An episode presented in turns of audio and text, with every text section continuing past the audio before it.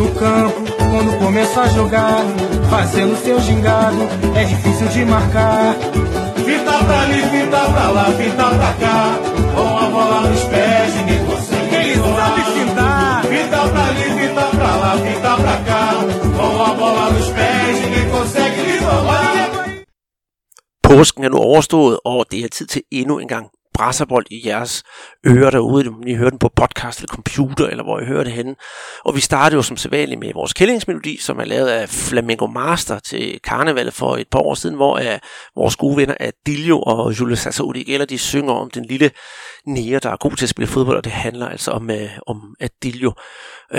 Peter, nu er påsken overstået, og du og familien lige er slappet af, men vi har jo ikke slappet af på fodboldbanen, hvis vi skal sige det på den måde, for du har jo også fået udset en masse kampe, og vi har fået afsluttet statsmesterskaberne, og der har simpelthen været et stort fodboldmisære her i den sidste uge, siden vi lavede sidste podcast, men lad mig først høre, jeg ved, du har ude at se en fodboldkamp eller to. Kan du ikke fortælle lidt om, hvad du har oplevet? Fordi jeg snakkede med dig i går, for eksempel, der skulle du ud og se noget U20-fodbold. Ja, det er rigtigt, men det blev så ikke lige til noget dengang, men jeg var ude at se Atlético Mineiro spille deres næst sidste puljekamp i Copa Libertadores mod Nacional, ikke, hvor de virkelig havde pistolen for panden, ikke? Og jeg plejer jo også at tage en Uber derhen, og så kommer man jo altid til at snakke ind på fodbold, og jeg er jo gerne den, der åbner ballet. Men den her fyr, han var så fan af Atletico, og han ville faktisk helst slet ikke snakke om klubben.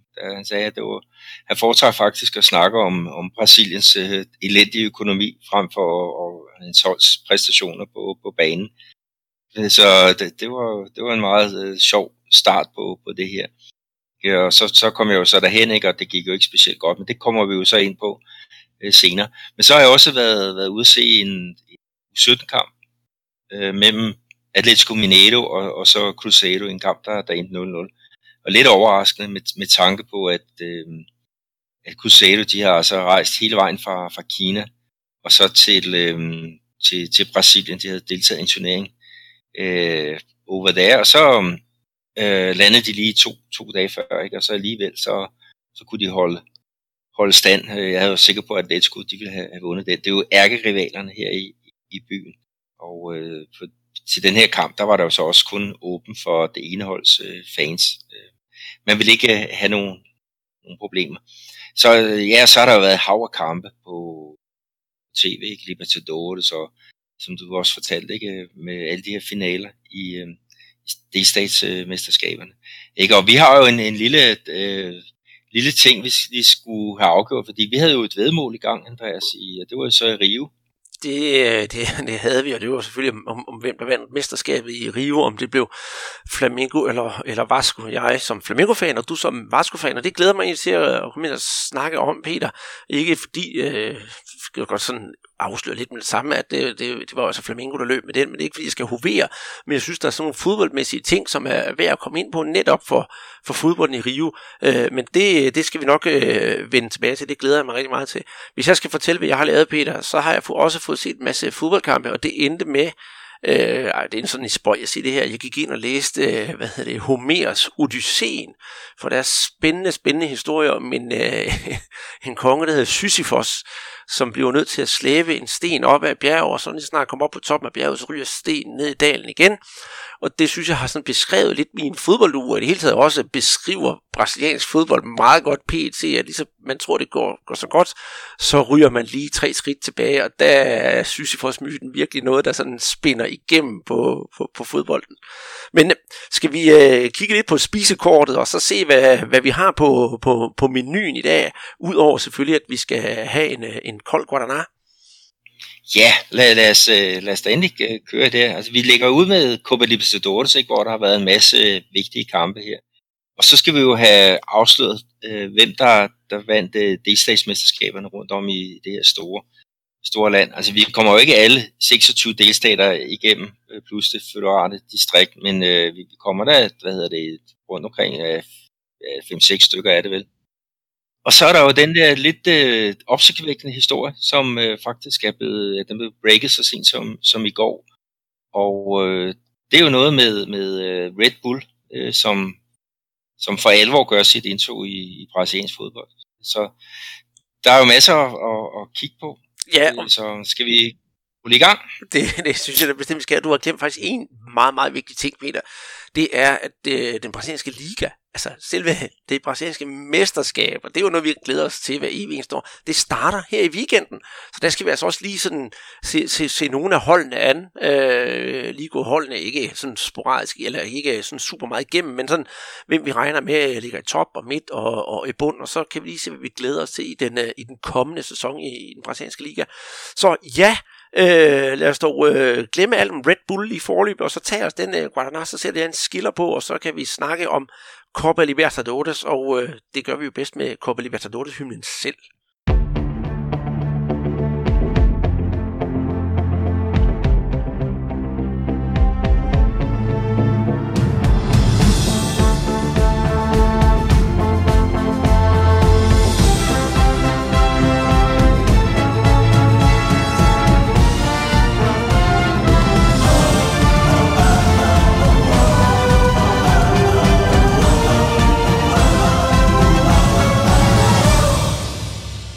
Var det ikke en herlig melodi?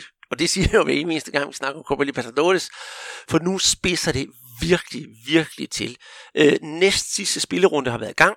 Og vi kommer nu her til at sige farvel til nogle brasilianske hold. Og vi kommer også til at kigge på nogen, der sådan, måske ligger lidt på vippen. Men jeg synes, vi skal starte med dem, der allerede er sikret. Og hvis vi starter med topholdet, der har været indtil videre, fordi de har simpelthen gjort rent bord. Det er jo Cruzeiro. Det var jo, altså, at de også snupper den 5. sejr her. De er allerede kvalificeret og det hele.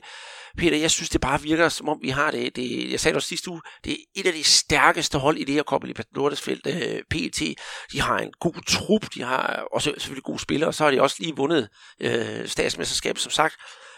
Og så har de altså bare en træner, der har siddet på den trænerpost i, jeg ved ikke, hvor lang tid, af det her, det PT bedst kørende brasilianske hold, og når jeg siger PT, så er det godt, fordi du vil måske også finde på at sige, at Grêmio har vi også, og en god træner osv., men jeg synes, Mano Menezes har gjort et formidabelt arbejde med Cruzeiro, og har fået det der momentum ind, og har en kan man sige, en linje og fokus på, hvordan den her klub skal spille. Det er ikke sådan noget, der sejler fra den ene ende til den anden, men det er, altså, den røde tråd, den er virkelig fundet i Cruzeiro. Så de må jo sidde i Belo Horizonte, dem der holder med Cruzeiro, de må jo sidde og gnide sig i hænderne over, hvor godt det går. Ellers, der er rigtig store forventninger til Cruzeiro, ikke? Og her den sidste kamp i tirsdag, ikke? Der vinder de jo ud mod Deportivo Lara med 2-0 på mål af Fred i første halvleg, altså et genialt mål, altså hvor han får bolden ind i feltet, og så lader han som om han vil spille den ud af i banen, ikke? Og det gør forstopperen, han lige flytter sig en halv meter, og så tordner han den simpelthen bare op i krydset. Genialt mål af farlige Fred. Og så efter pausen, ikke, så er det jo så Sasa, som øger på et straffespark. Men det der med truppen, som du også snakker om, ikke? Der er bare bund i den her. Altså i forhold til det, han stillede med om lørdagen i finalen om Mineiro-mesterskabet, ikke? Der bytter han simpelthen 5 spillere.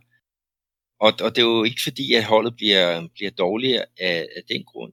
Det er bare lidt andre spillere, men altså, det ser så stabilt ud, som det, som de leverer, og de slipper næsten slet ikke nogen mål ind. Ikke? Og det er jo et eller andet sted, der er med til at skabe en rigtig stor optimisme. Men Andreas, ikke, det er jo puljespillet nu, og sæsonen er jo lang. Og vi kan jo også risikere, at efter for eksempel Copa America, at eller når transfervinduet det åbner igen, ikke, at der kan ryge nogle spillere, og de kæmper lidt med økonomien, Cruzeiro, ikke, og det kan jeg sådan set se, at er måske deres største fare, ikke, men altså, imponerende, hvad de præsterer lige for tiden. Og jeg er nu ved jeg, at de har jo fået solgt, fik lidt penge i kassen, da de så lidt i Arrascaeta til Flamengo, og jeg tænkte, det er virkelig en spiller, der har betydet noget for Cruzeiro, men de ser ikke ud til umiddelbart at mangle ham, og farlige Fred, jamen, han er altså ved, og nu skal jeg ikke sige, finde gamle dages store form, men han bliver ved med at præstere. Det synes jeg, det er rigtig flot. Jeg husker det her for et par sæsoner siden, da han spillede i Fluminense. Det var ikke andet end brok og ballade, og der var ikke det ene og det andet galt. Han ser ud til stortrives i Cruzeiro, og det spiller jo også af på den måde, han opfører sig på banen. Det kører bare derudad. Ja, men han kan, altså vi kan jo sige, at Fred han har et eller andet sted fundet sin anden ungdom, ikke? Og det har været vigtigt for ham, fordi sidste år der røg han jo ind i en alvorlig knæskade, ikke? Som holdt ham ude i 6-7 måneder var det. Men nu kører han, ikke? Og han blev topscorer i spillet om Mineiro-mesterskabet, og her Copa Libertadores, der har han så sandelig også vist, at han er en afgørende spiller.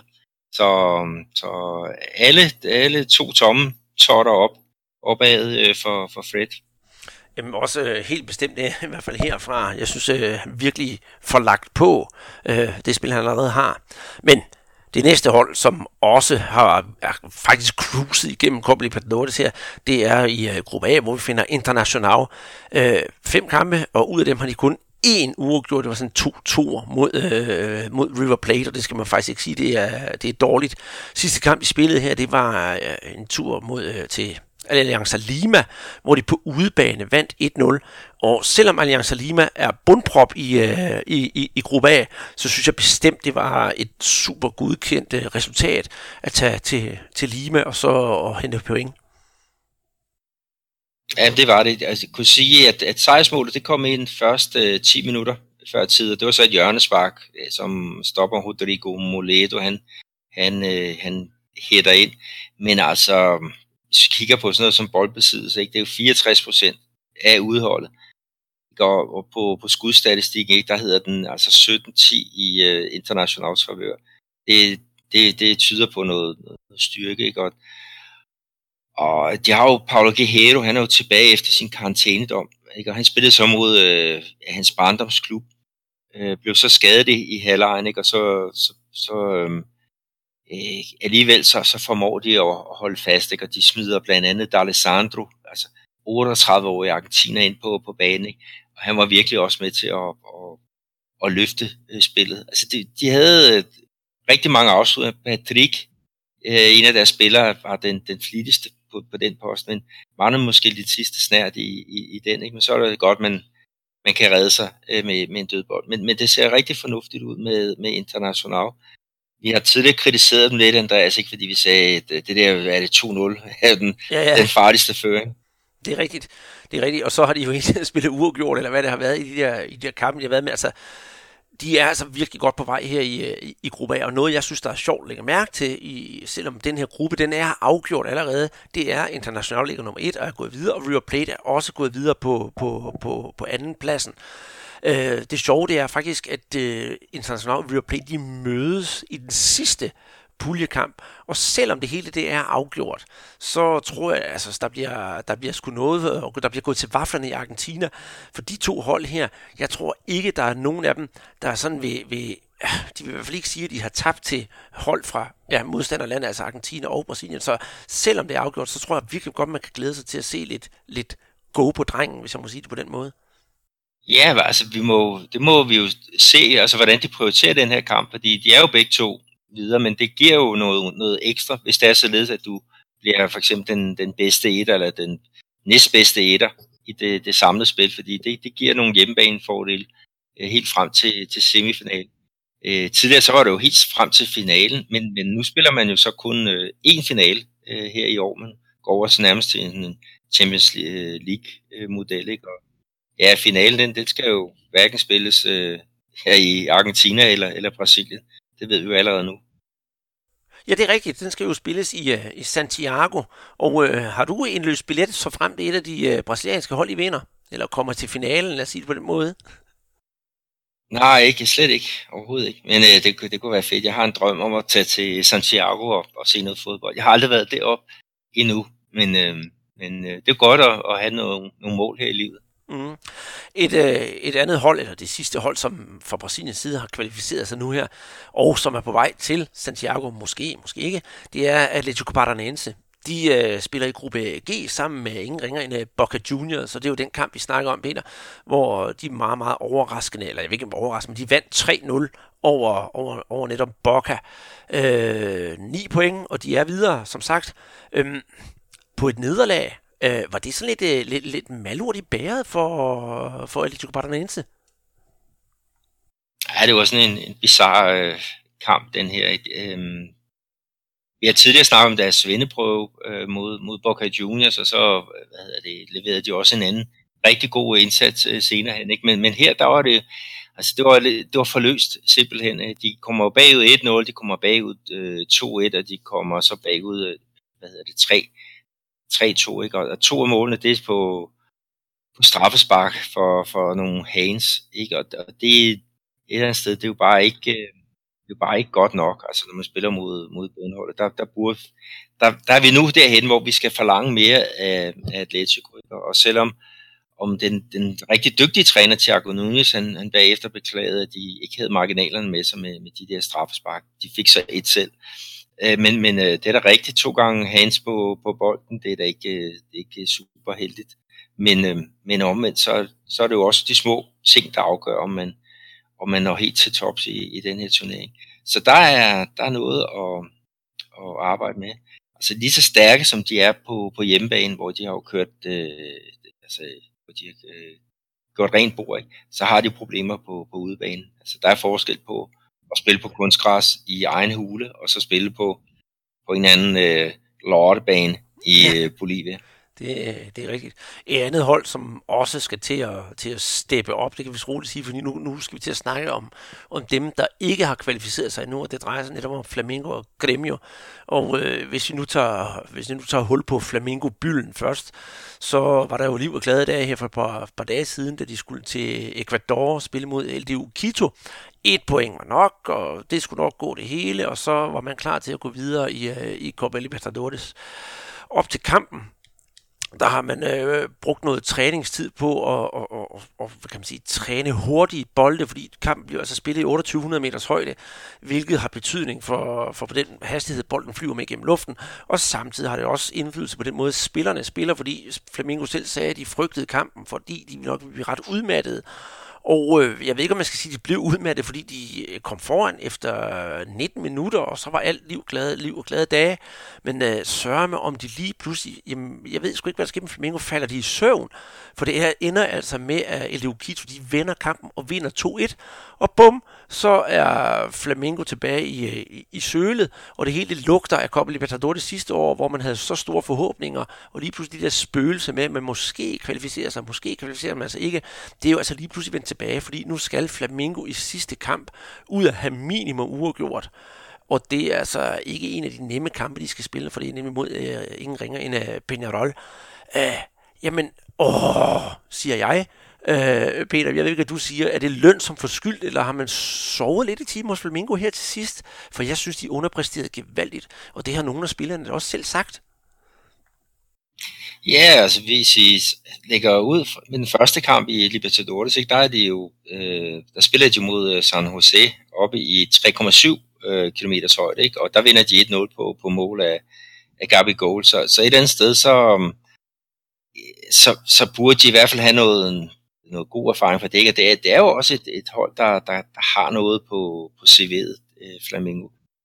At de misser den her, altså der var sådan et nøglepunkt lige før pausen, hvor Parra, han har bolden på højre bak, og så i stedet for at køre bolden stille og rulle rundt, så giver han den simpelthen et ordentligt fur op i modstanders banehalvdel, hvor en forsvarsspiller kan modtage den, og så tager han simpelthen alle på sengen. Han bare planker simpelthen en aflevering afsted over 50-60 meter, og spiller en angriber fri på den facon, og ham, der gør, at han ikke er offside, det er faktisk selvsamme Parra, som gav den et ordentligt spark op i den anden ende. Så der blev de simpelthen taget på sengen. Og hvis nu Parra, han bare havde spillet tilbage til målmand Diego Alves, og de havde kørt den lidt mere rundt, så havde det jo været et helt andet scenarie, som de kunne komme ud med til anden halvleg. Nu fik LDU Quito, nu fik de blod på tanden efter den her lille gave, kan man kalde det, ikke? Og så får de jo så scoret til 2-1 på et skud lige for kanten af feltet, ikke? Hvor man virkelig kan se, hvor den tynde luft, ikke? Hvordan bolden er bare for fart, og Diego Alves, han var rigtig god i den første kamp mod San Jose. Her der virkede han lidt langsom i sine reaktioner. Men LDU Quito er absolut et farligt hold, ikke? Og nu skal de jo så tage imod San Jose på hjemmebane i den sidste runde, den 8. maj er det, ikke? Og vinder de den med, jeg tror 3-0, så er de sikre på at gå videre, ikke? Og så er det jo bare op til, hvem der skal videre fra puljen, om det skal være Flamengo eller Peñarol. Altså, jeg vil nødt til at være i Flamengos sko der i Montevideo, ikke? Når de skal spille den der afgørende kamp. Det bliver en voldsom skandale, hvis de ryger ud. Det skal jeg love dig for. Det kan jeg love dig for, det gør. Men jeg vil sige, prøve at være så nøgtern som muligt at sige, ved I hvad, Flamengo, den her, den skal I kunne køre hjem. I er bedre end Peñarol, og sådan er det bare også på udebane. Og de skal ikke spille efter en uafgjort. De skal simpelthen spille efter at vinde. Jeg tror måske, der har været sådan et uafgjort spøgelse hos Flamengo, da jeg var oppe i Ecuador. Så vi skal bare have den der uafgjort, I stedet for, nu ved jeg godt, du siger, at Parra, han lavede noget, der kunne måske minde om sådan en halsløs angreb. Men og så, hvad vi skal spille for at vinde det her, og så virkelig sådan få vist, hvad det er, vi kan. Og nu hænger man igen med en vis lægemstil i vandskorpen, og jeg så en fantastisk karikaturtegning af ham, vi har lagt ham op på Twitter og Facebook nogle gange, Mario Alberto, hvor der står et spøgelse, og så prikker den der Flamengo-grib på skulderen, og så siger den, kan du huske mig? Og jeg frygter bare det værste, men jeg håber det bedste, og jeg mener også, at hvis de ikke får kvalificeret sig til det her, så er det altså en skandale af rang, fordi holdet var stærkt sidste år, og det er endnu stærkere i år. Og på den måde, de spiller fodbold for tiden, Peter, med undtagelse af kampen i går selvfølgelig, så synes jeg, det har været en fornøjelse at se, for det er med en eller anden glæde, og man kan se ligesom om, at vi vil gerne det her, og det er fornøjeligt at se på, men åbenbart ikke i går. Og så er det hele her i sidste runde, så det bliver knald- eller faldkampe for alle tre ud af 4 hold i den her gruppe, så det bliver simpelthen så spændende, og det kommer nok til at koste noget nattesøvn, det må jeg indrømme, men sådan er det. Man vil jo gerne det her Copa Libertadores. Ja, det er en fed turnering. Vi skal lige også have med, André, så det der spøgelse, det hvide spøgelse, har jo et navn, eliminação, altså eliminering, og det er jo det, som de frygter. Jeg vil også sige, Peñarol, ikke? De havde jo et eller andet sted den samme ambition, da de spillede ude mod San Jose deroppe i næsten 4 kilometers højde. Altså, de havde også bare håbet på en 0-0'er, og de tabte altså på udebane.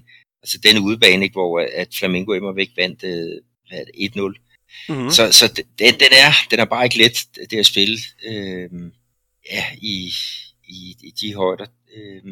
Men jeg vil nødt være Flamengo, og så stå dernede. Altså Uruguay, når der virkelig skal slås for sagen, så er at spille på udebanen mod Uruguay, det er bare ikke, det er ikke noget, jeg vil ønske mig ud i, fordi der kommer til at blive saget igennem.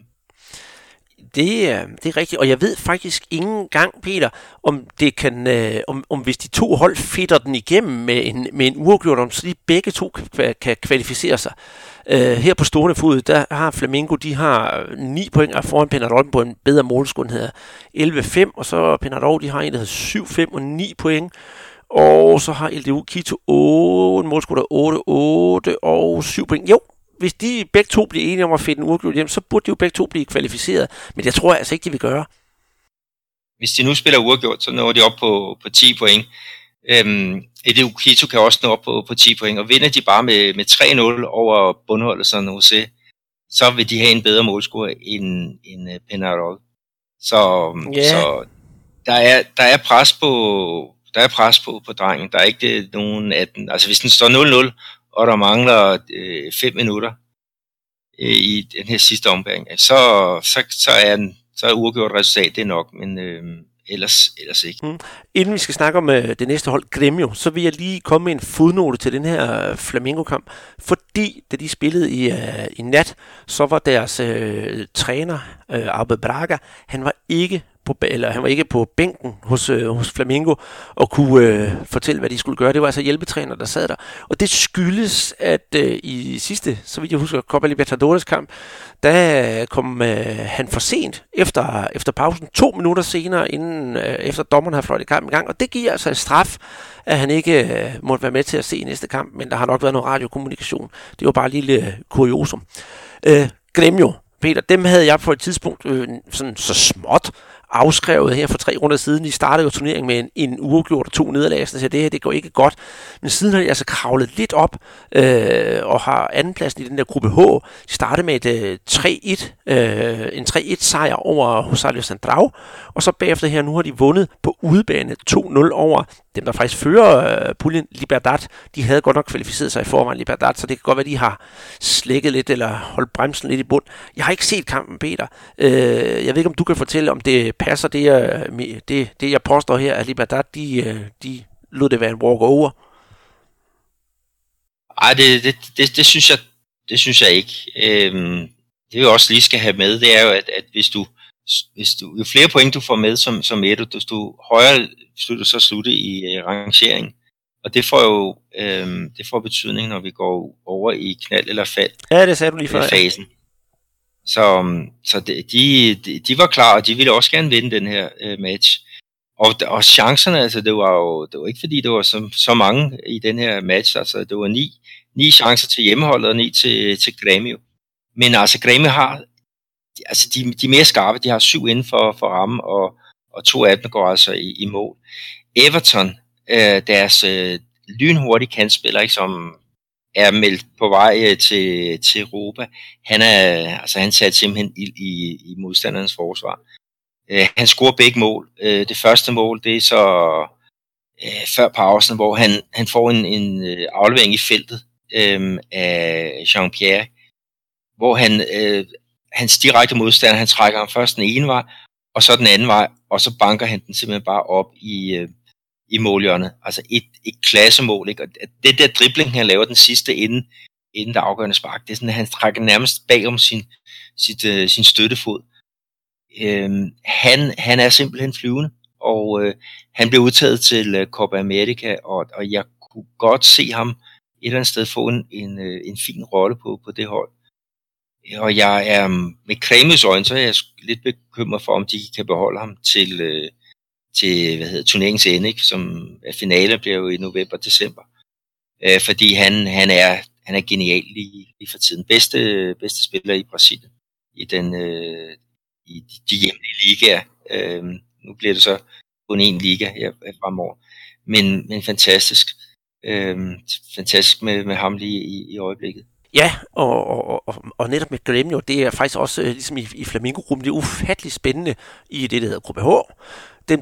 Den føres af Libertad, som jo snakker om, med 12 point, og så har vi på andenpladsen Grêmio med 7 point, og det samme med Universidad Católica, de har også 7 point, og så Rosario Central ligger nummer 4 med 2 point, de er simpelthen ude. Men ja, Grêmio, de fik jo faktisk en lille gave for æren netop af Rosario Central, da de spillede uafgjort mod Universidad Católica. Så de 2 hold, de skal jo faktisk møde hinanden, og Grêmio er på hjemmebane, så det er altså virkelig en knald- og faldkamp for begge hold. Og ja, selvfølgelig kan Grêmio nøjes med uafgjort, men jeg tror, at de vil bestemt vinde, og i og med, at de også er på hjemmebane, så kan man sige, at det er en relativt god matchbold, de har. Et andet hold, Peter, som vi skal nævne, og så lidt mere de triste briller, det er jo hjemme hos dig, Atlético Mineiro. De har nu spillet 5 kampe i det her Copa Libertadores i det der gruppe E, og de har kun vundet 1 eneste kamp, altså hentet 3 point i 5 kampe, og så har det været nederlag til Salzburg 0-1 og 1-0, og igen så også selvfølgelig 4-1, og til sidst her også 0-1. Hvad går der galt for Atlético Mineiro? Jeg ved godt, vi har sjoflet dem, eller svinet dem lidt til, hvis vi kan sige det på den måde her, de sidste gange, vil sige, de kan simpelthen ikke præstere noget som helst for tiden. Men det her Copa Libertadores, det var måske farvel og tak allerede sidste runde, men ville man ikke gøre en god figur, selvom det måske var spillet lidt kræfter her i de sidste par kampe? Altså, de er sådan lidt i ingenmandsland. Altså, da de tabte 4-1 til Cerro Porteño for 14 dage siden, der fyrede de jo deres gamle rutinerede træner, Livio Culpi. Det var 4. gang, han var i klubben. Og så ledte man jo efter en erstatning. Og det har så indtil videre været deres U20-træner, Rodrigo Santana, som er en rigtig dygtig træner, men selvfølgelig uden den erfaring, som mange af de andre har. Og man har så derfor været ude at lede efter en ny træner, ikke? Og man har prøvet at flirte lidt med Rogério Ceni, der jo er oppe i Fortaleza, men han vil ikke forlade det deroppe, og det kan jeg godt forstå. Men de er altså det er et hold, der stiller op til den her næst sidste puljekamp. De skal vinde. De stiller op uden tre nøglespillere, som er skadet, og så med en midlertidig træner på bænken. Og de spiller jo et eller andet sted, der er chancer, ikke? Og de har en kæmpe mulighed for at bringe sig foran, hvor deres topscorer Ricardo Oliveira, han får et frit spark ind i feltet, ikke? Men der får keeperen lige pareret. Altså de mangler det der, måske den sidste tro på det, fordi så langt er det jo ikke fra at komme foran i den her kamp. Og når vi snakker om Campeonato Mineiro, ikke, der var de jo heller ikke så langt fra. Nej. Det kommer vi jo ind på. Ja. Men det er jo sådan det, man kommer sådan ind i en lidt dårlig rytme, og der er uro, og publikum begynder sådan at være lidt efter spillerne også, ikke? Og det var det vi så, ikke? Og den historie, jeg lagde ud med taxichaufføren, som hellere ville snakke om Brasiliens kriseøkonomi end hans eget holds præstationer, ikke? Det er jo et meget godt billede på, hvad det er, der egentlig sker, ikke? Men altså, alligevel så var der over 20.000 tilskuere på Mineirão, ikke? Og de støttede fint op om deres hold, synes jeg, lige indtil 10 minutter før tid, ikke? Hvor at Carvalho, han opsnapper, at det er et indkast, som som Nacional, de sætter i gang, og så kommer han fri, Carvalho, og så lopper han den elegant hen over Victor i Atleticos mål. Derfra så var der altså ballade, ikke? Og det var der også efter kampen, ikke? Hvor politiet og fangrupperne, de var oppe på toppes, ikke? Og, men de mangler selvfølgelig nogle resultater, de mangler noget ro på. Deres økonomi har været elendig, ikke? Og det har gjort, at de ikke har haft råd til at hente de store spillere, ikke? Cruzeiro, deres ærkerivaler, ikke? De vinder jo 5 kampe i træk i den her turnering, ikke? Det er jo også med til at gøre en dårlig situation endnu værre. Så det er ikke sjovt at være Galo, altså hanen her i byen.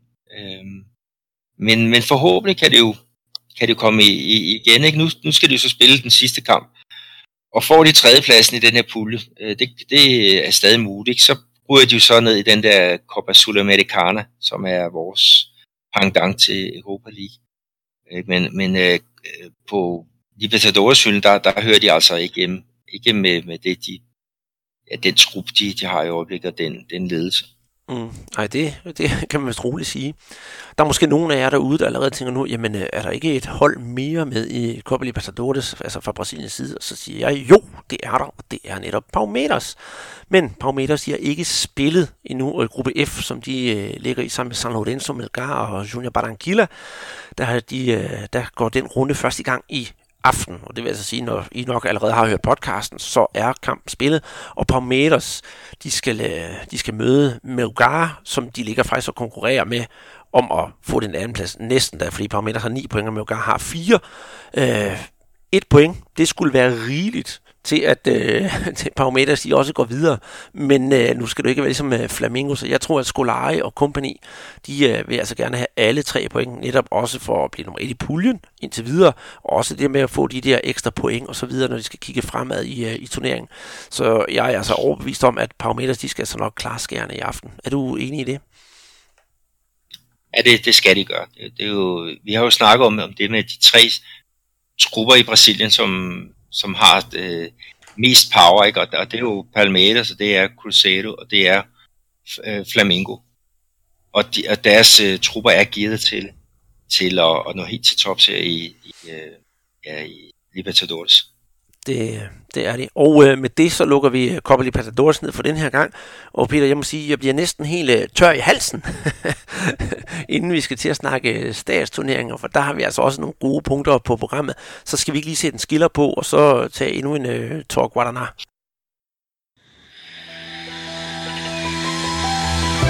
Guaraná Antártica. De Maués para as suas mãos. Bora lá. således forfrisket, at vi skal vi i gang med at snakke om de regionale mesterskaber, som jo kan man sige, gudskelov er afsluttet i den her weekend, vi lige har haft, fordi de brasilianske mesterskaber skal jo som sagt gang i den weekend, vi kommer til. Og der er jo masser af vinder og masser af tabere, så først så vil jeg sige tillykke til alle vinderne, og så sige til taberne, kom op på hesten igen, der er altså en chance igen til næste år, fordi sådan er fodbold, der er jo ikke nogen, der kun vinder halvt. Men hvis vi kigger på de regionale mesterskaber, Peter, så synes jeg, vi skal måske tage dem sådan, kan vi lige sige fra en ende af med de vigtigste, og så ligge ud med det, som jo bliver kaldt for det ondeste opgør i verden, eller i hvert fald i Brasilien. Netop Grenal, hvor Grêmio og Internacional lige mødtes i Rio Grande do Sul. Det der også hedder Campeonato Gaúcho. Vi har jo snakket om, at målmanden for Grêmio, Paulo Victor, han brillerede i kampen, og det gjorde han sørme også. Han har simpelthen været den store held i begge kampe, og vi skal selvfølgelig sige, at det var Grêmio, der vandt det lokale mesterskab dernede. Men det har været sådan lidt en sjov ting dernede, fordi Internacional og deres træner, Udia Hellmann, han blev sådan lidt, kan vi lige sige, prinsessesur efter at have tabt mesterskabet. Ja, det blev han, men det var han allerede under kampen. Der blev han nemlig bortvist. Der var en straffesparkssituation, hvor at dommer han vælger at pege på pletten. Og det går... D'Alessandro, deres rutinerede midtbanespiller, han startede også ude, ikke? Og han var i kæmpe skænderi med fjerdommeren. Og det samme med Hellmann. Så de blev simpelthen bortvist, de to. Så skete der jo så det, at det kunne have været et afgørende straffespark, men den første kamp var jo endt 0-0, og stillingen her i returkampen var jo så 0-0, så får de jo den her mulighed for at afgøre det, Grêmio, ikke? Men de brænder så den her store chance, André, der bliver skurken, og det betyder så skal de ud i straffesparkskonkurrence.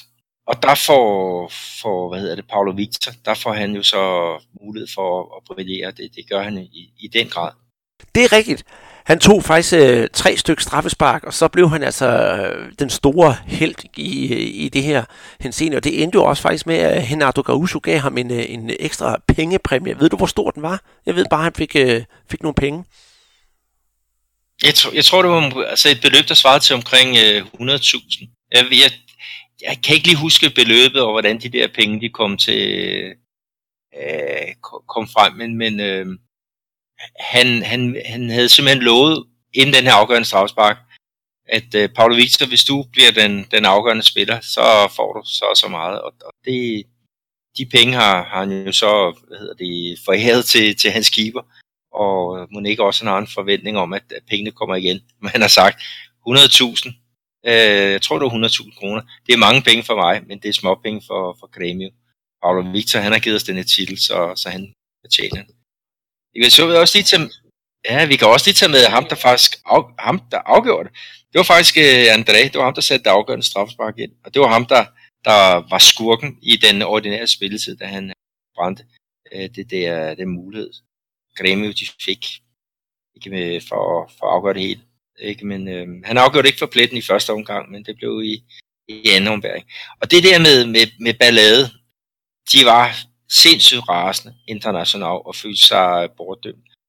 Og de lod deres pokaler, altså for andenpladsen, en kæmpe pokal. Den lod de, den gad de ikke at tage med ind, og det samme med pokalerne.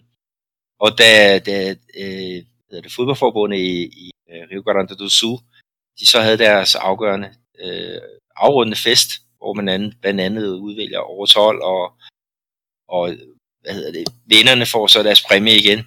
Der udblev Internacional. Der var ikke én, der dukkede op til den her. Og, jeg ved faktisk ikke, om de har noget at have det i. Jeg synes, der var faktisk et lille strafspark. Måske ikke det største, men de har i hvert fald følt sig i den grad trukket rundt i næsen af dommerstanden og fodboldforbundet i i Rio Grande do Sul, ikke? Så deres reaktion var uhyre barnlig, ikke? Men det viser jo også et eller andet sted, hvor polariseret det bliver, når de to de skal spille mod hinanden. Lige præcis, altså det der som, ja, vi snakkede med Fabinho Fantastico om, det kan være, at man vil anbefale mig at høre den podcast, hvor Fabinho fortæller lidt om det forhold, der er mellem Grêmio og Internacional, for det er altså ikke lige let, og den historie, de to hold har i bagagen, det er altså noget, der bare stadigvæk forfølger meget, meget interessant.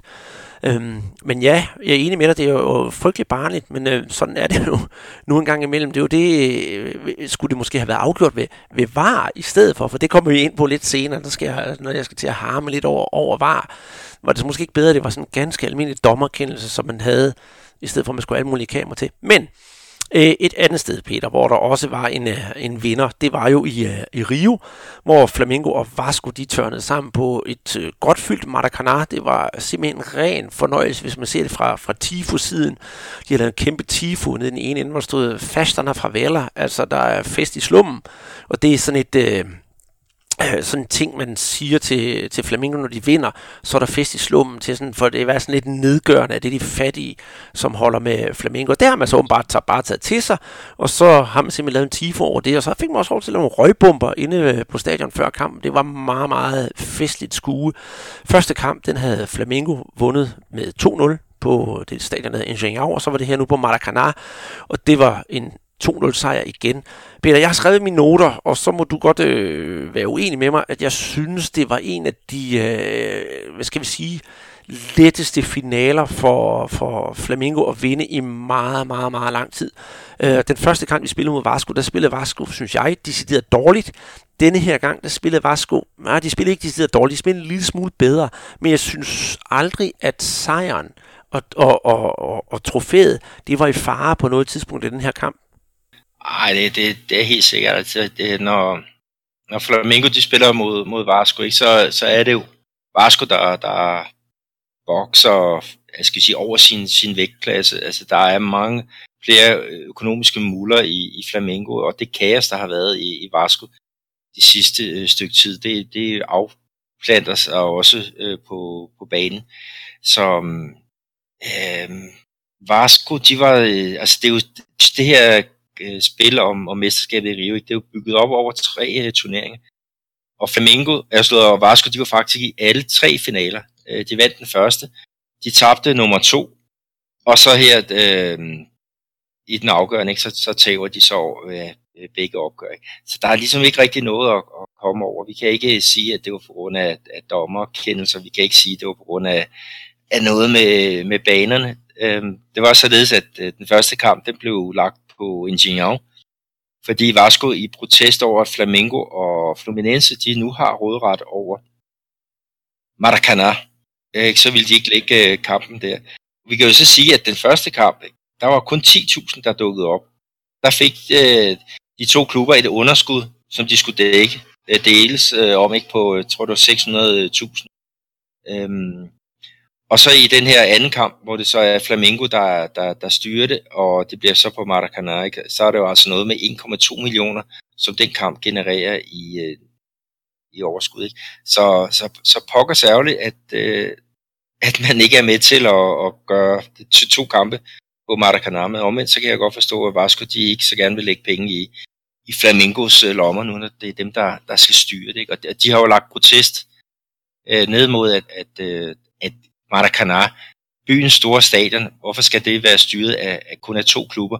Hvorfor er det ikke de 4 store klubber, der skal være fælles om det? Og det synes jeg, der har de en god pointe. Jeg synes bare, at deres stunt med at rykke deres egen kamp til Engenhão, det var helt misforstået. Ja, det er jeg også enig i, og jeg synes, altså det der med at de skal styre Maracanã, jeg kommer til at tænke lidt på dengang FC København, de overtog parken. Men det er rigtigt, hvorfor skal alle 4 store klubber i Rio, og måske også nogle af de andre, kunne være med, så det blev et stort fællesskab om Maracanã, fordi et hold som Bangu, som var med langt fremme i turneringen, de har måske også fortjent at få en kamp eller 2 inde på Maracanã, og på den måde kunne få en bid af kagen. Men det er jo en helt anden snak. Men Peter, hvis vi kigger på selve kampen, 2-0, så synes jeg, der var, hvad jeg lagde mærke til, det var den der glæde, som jeg før fortalte om hos Flamengo. De virkede glade for at spille, og det var med smil på læben.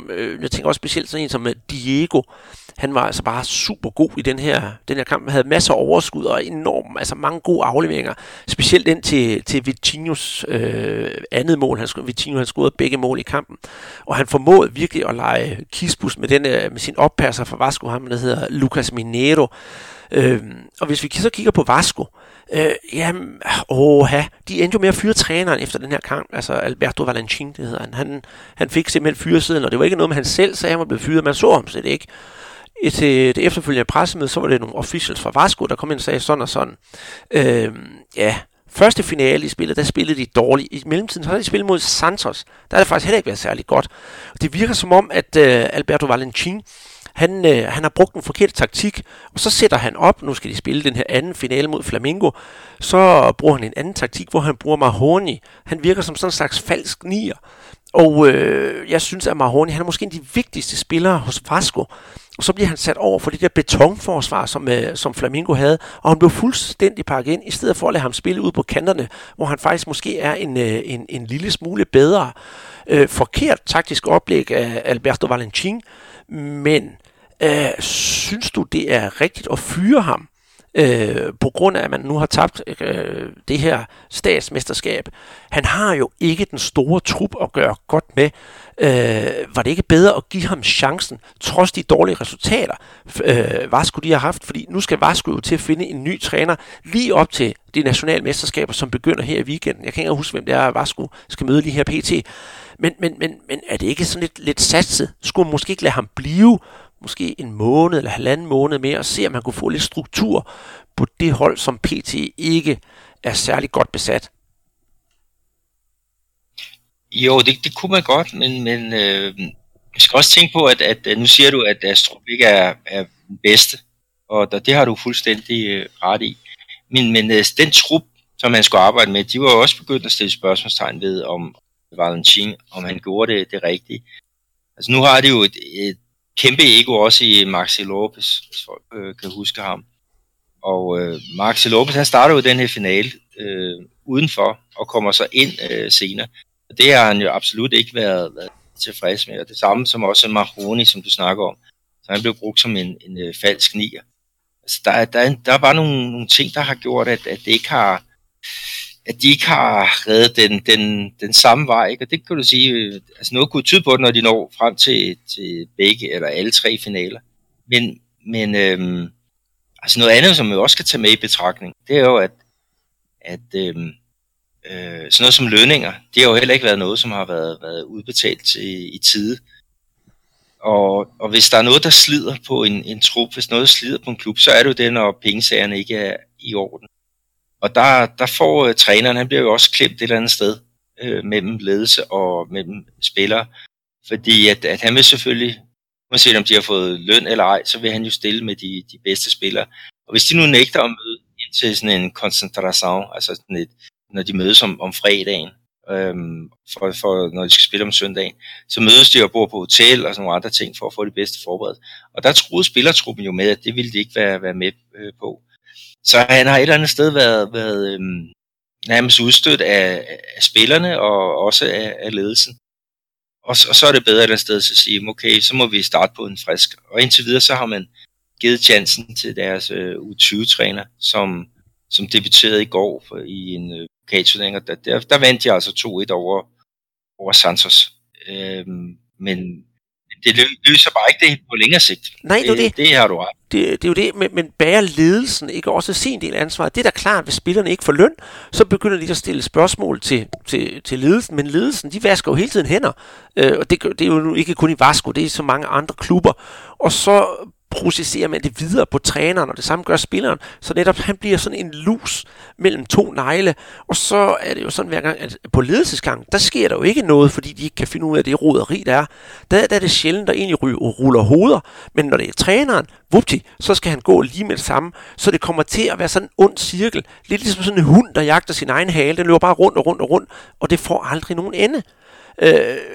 Jeg har ikke det gyldne svar på det her spørgsmål, eller hvorfor, hvordan man kan løse det problem. Så havde jeg nok ikke siddet her. Men jeg synes, det simpelthen indrammer brasiliansk fodbold ufattelig godt. Det der med, at på ledelsesgang, der tager man ikke særlig meget ansvar eller for de handlinger, man laver, men man er virkelig god til, og så bare få ført det videre til træneren.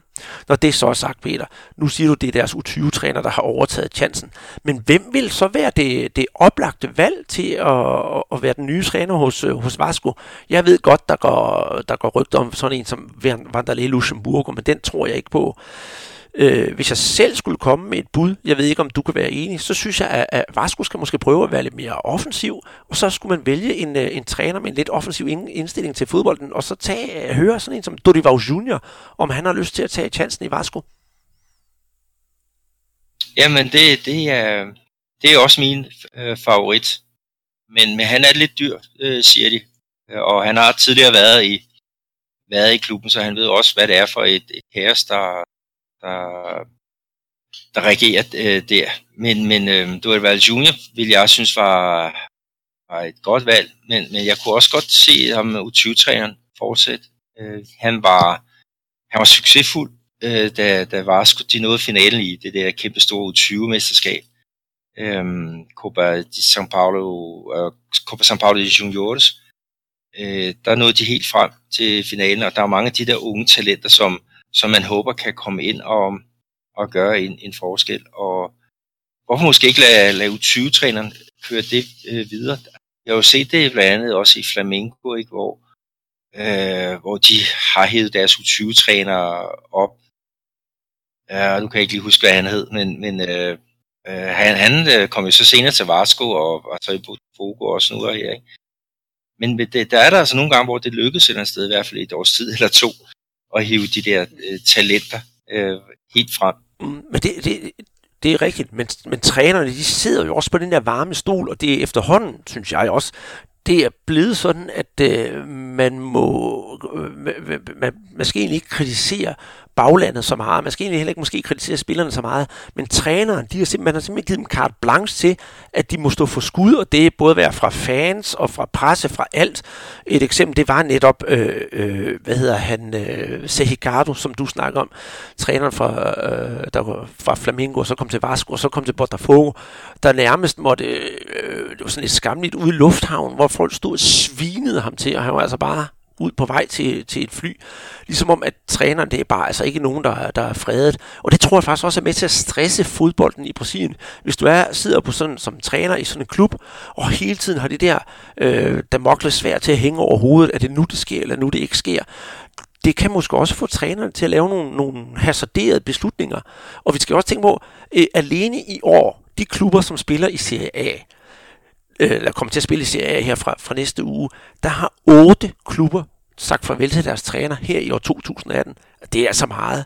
Og vi skal så tænke på, at der er kun 5 trænere i hele Serie A i år, der har siddet på posten mere end år. Og den ene, det er Renato Gaúcho fra Grêmio. Den anden, det er, Hellmann fra Internacional, Mano Menezes Cruzeiro, Rogério Ceni oppe i Fortalezas, og Geninho i Avaí. Og ja, og 4 af de 5 trænere, de har faktisk vundet deres statsmesterskaber, undtagen Odiar Hellmann, som har spillet for Internacional, og hvis så han havde vundet, så var selvfølgelig Renato Gaúcho osv. osv. Men det er jo altså ikke mange trænere, vi kan snakke om, der har siddet i over et år. Det synes jeg er sådan lidt rystende. Ja, det er jo, André stod helt ret, det er rystning, men det viser jo også det der med, hvor lidt magt en træner egentlig har. Han sidder fuldstændig i lommen på den bestyrelse, som gør alt for at skubbe træneren frem for sig. Altså hvis en træner, eller hvis spilleren ved, at træner han bliver der uanset det ene eller det andet, så skal de sgu nok rette ind.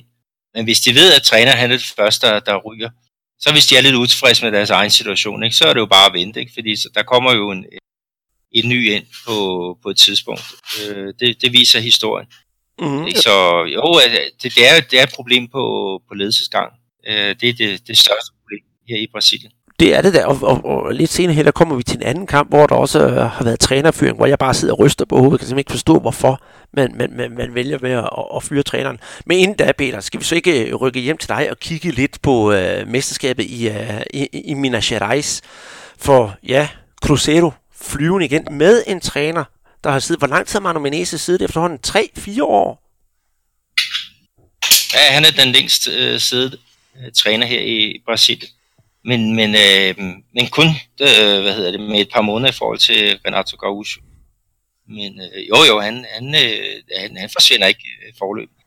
Nej, og der han var jo, og han var jo så også over for det der de spillede så over for Atlético Mineiro, ikke, som er ude i det her limbo, ikke, med en midlertidig træner på posten. Og Cruzeiro, de havde vundet den første kamp med 2-1 og kunne så klare sig med et uafgjort resultat i returkampen. Men selvom der var krise i Atlético, ikke, så kom de jo så foran på et mål af Elias i første halvleg. Og den stilling, den holdt. Og det er således, at når to hold, de ligger lige, den samlede stilling var 2-2, så er det resultat i grundspillet, der tæller, og der var Atlético altså stærkest. Så hvis det her resultat havde holdt til ende, så havde Atlético blevet mester. Men 10 minutter før tid, ikke, så er Pedro Rocha en indskiftet Cruzeiro-angriber. Han huserer ude på venstre fløjen, og så laver han en dribling omkring den store stopper Leonardo Silva, som så sætter sig ned og rører bolden med hænderne. Og så kommer der jo det der VAR-situation. Dommeren havde i første ombæring dømt hjørnespark, men så blev han så lige bedt om at tage ud og kigge på situationen. Og der vurderede han, at det var et straffespark. Og hvem stod op og sparkede det, tror du? Det gjorde farligt, Fred. Og scorede han? Det gjorde han. Simpelthen. Men ja, og så derefter så er Cruzeiro jo vinderen.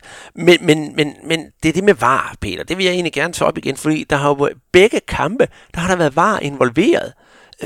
Hvad sker der for dommerne? Ja, men hvad sker der for dommerne? Altså der går rigtig meget tid med indestedet, også nogle sådan lidt halv ligegyldige kendelser, altså hvor at dommeren, han synes, han får nogle meldinger op fra kontroltårnet om, at der er et han skal se på det, eller der er noget, de skal snakke igennem. Og det gør, at der kom altså sindssygt mange afbrydelser i den her returkamp. Og det der er jo ved det, ikke, det er jo, at nogle gange så er det jo, at det er jo dem op fra kontroltårnet, der kalder ned til dommeren. Altså, der er en grund til, at dommeren, han står og lytter, fordi der er nogen, der siger et eller andet. Så det er et eller andet sted, så er de meget aktive op for det der. Og det er jo fordi, altså, man vil gøre det så rigtigt som overhovedet muligt. Og det gør, at man kommer til at miste det flow, som et eller andet sted, som jeg rigtig godt kan lide ved fodbold. Altså, når vi kommer ud for mange VAR-situationer, og der er 10 minutters tillægstid, så er vi derude, hvor jeg synes, at det begynder at blive alt for lidt det fodbold, som jeg godt kan lide. Jeg er helt med på, at den der straffespark-situation, lige kig på den og døm det straffespark, hvis der er noget. Men der er for mange andre små ting, og der skulle lige have været en advarsel der. Advarslerne, de falder, men det tager bare sindssygt lang tid. Og det gør også, at trænerne er frustreret. Spilleren bliver frustreret, fordi der er for mange pauser. Det er da klart, og det er derfor, nu til de prøver at gøre det bedste, men det var, men for meget af det gode, det kan altså også blive for dårligt. Jeg har i mine noter her til vores podcast i dag skrevet, at dommeren i den første kamp, han hedder Wagner Cimento Magalhães, han gik rundt som en døv mand, og hele tiden havde hånden op mod øret, fordi han var simpelthen forstyrret for meget af det der VAR-halløjsa. Den anden kamp, der skulle man så have en anden dommer, og han Jean-Pierre Gonçalves, og han kom fra det sydlige Brasilien og skulle være en rigtig, rigtig god dommer, så vidt jeg kan forstå. Han blev syg, så kom han ikke. Så fik man en dommer, der hedder Leandro Marinho fra São Paulo, og der har jeg så skrevet i mine noter, han dømte kampen og havde solbriller på, og så en smiley. Jeg tænkte på, hvis nu man havde haft sådan lidt skandale, kan vi godt kalde det der VAR-skandale i første kamp, hvorfor har man så fra Minas Gerais, fra deres fodboldforbund, ikke til hvor, ved hvad, nu får vi en anerkendt FIFA-dommer ind, der bare kan køre den her hjem, uden af, at det endnu engang skal blive så meget snak om netop VAR. eller måske bruge en lokal dommer. Han var garanteret allerede booket, men oppe i Campeonato Pernambucano, der havde de en, der hedder Ricardo Ribeiro, og han fik stor ros for at dømme den der kamp derop, og han er endda FIFA-dommer og kommer fra Minas. Måske skulle man have kigget lidt lokalt inden og se, hvad det er godt, hvad vi skal bruge en dommer, som er FIFA-dommer og som kommer fra området. Det er bare sådan lidt tankespind, jeg har nu, om det måske vil gøre det bedre, så man slipper for alt det der bare. Ja, så kunne du så spørge, hvorfor en dommer fra Minas, hvorfor er han oppe og dømme kamp i præcis. Campeonato Pernambucano, ikke? Og det er jo fordi, der er den der mistillid, at man tror, hvis det er en dommer her fra regionen, så lader han sig påvirke for meget af de store klubber. Så man hiver simpelthen nogle neutrale ind, altså lige så vel som når der er landskampe i Europa, ikke? Så er det jo neutrale dommer, ikke? Og der mener man altså, en dommer fra São Paulo vil være mere neutral end en her fra Minas Gerais, selvom begge klubberne også hører til i staten. Men det er jo det paranoia, der er her i Brasilien, i forhold til dommernes indflydelse, om de er i lommen på nogle klubber. Så derfor så vælger man uden for staten, ikke? Og det får vi jo også at se nu her, når CSA går i gang. Der er jo heller ikke nogen, der er det hele tiden neutrale dommer, eller en dommer fra en helt anden stat end de to klubber, der skal spille deres stater, ikke? Så det er et eller andet sted en naturlig konsekvens af det, ja, den frygt, man har for, at dommerne er i lommen på den ene eller på den anden. Og så håber jeg da også til den tid, de får mere styr på det var, for jeg husker, da vi op til VM i fodbold snakkede om de brasilianske dommere, som var med til VM, så roste vi jo meget for at være dygtige til at bruge VAR, og de var vant til det, og de var med til at indføre det i Sydamerika, fordi i Copa Libertadores, der var det et af de første steder, man brugte VAR. Og nu har man altså brugt det i de lokale turneringer, og sørger med også, om man ikke kommer til at bruge det i Serie A, som starter her i weekenden. Det brasilianske fodboldforbund CBF har, så vidt jeg husker, i dag været ude og tjekke op på hele 28 stadions rundt omkring i Brasilien, for at man vil være sikker på at kunne bruge VAR i samtlige kampe i Serie A her i den sæson, som går i gang. Så det bliver spændende at se, om VAR bliver til det bedre, eller bliver til det dårligere. Men jeg tror nu, Peter, det bliver til det bedre, ligesom VM i fodbold. Da det første VAR-spøgelse, det sådan var forsvundet efter de indledende runder, så kom der lidt mere styr på sagerne. Og det kan jo også godt være, at der er mange af de dommere, som har dømt her statsmesterskaberne, måske ikke har været vant til at bruge VAR. Så nu bliver de klædt på til det til hovedturneringen. Ja, vi krydser så i hvert fald fingre for, at vi får en god afvikling af turneringen, og også en hurtig en. Altså jeg får nervøse trækninger, når dommeren standser på 90, ikke, og linje, eller fire dommer står med et skilt, ikke, hvor der står, der er 7 minutter tillægstid. Ja, det kan jeg ikke, det kan jeg sgu ikke lide. Jeg kan lige klare 3 minutter. Alt over der, så går jeg sådan lidt i selvsving. Mm. Inden vi skal videre til næste kamp, Peter, så vil jeg lige spille et lille stykke musik, og så vil du garanteret smile lidt, og så kan du forstå hvorfor. Så kan du få lov til at forklare vores lytter herude, hvorfor vi hører det her stykke musik. Og den kommer altså her. All you need is love. All you need is love.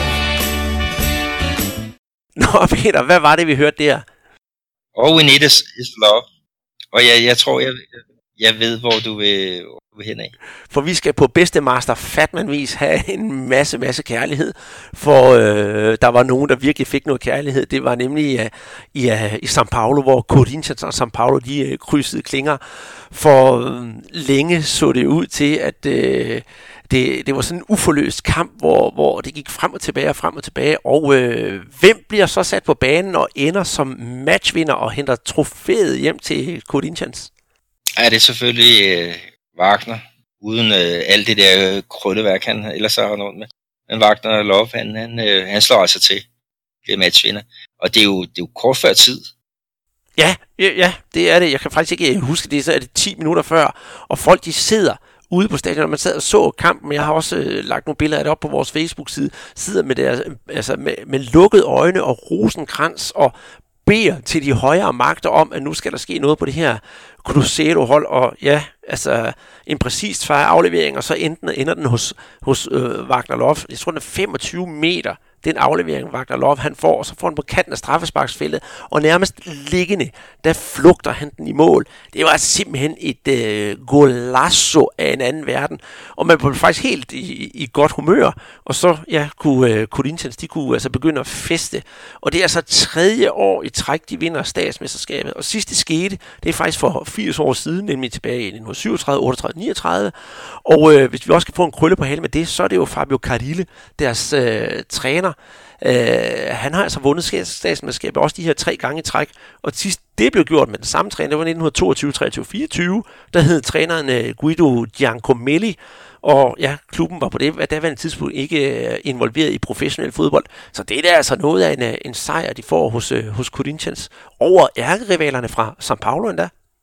Ja, det var en rigtig god sejr for dem, ikke? Og altså, Corinthians, ikke? Det har jo ikke været det mest sprudlende hold her i den her turnering, men de har altså de har vundet, når det har galt, ikke? Og det er jo det, som gør nogen gør et mesterhold. Men jeg har et eller andet sted, altså, jeg synes São Paulo var det mere spændende hold. Men det er jo med mange unge profiler, altså Anthony, der går jeg mig ind og der kommer ind, der laver det udlignende mål. Han er jo en fantastisk spændende spiller og følge, ikke? De har jo Igor Gomes, som bliver kaldt for den nye Kaká, og så har de jo en defensiv midtbanespiller, Luan, som også er en, der gør en forskel. Altså, der er så meget nyt i det her São Paulo-hold, ikke? Og så har de jo Cuca, en træner, som har været rundt i nærmest alle brasilianske klubber, men som er god til det der med talenter, ikke? Han er jo så været i stand til at sætte et hold sammen med de her unge navne.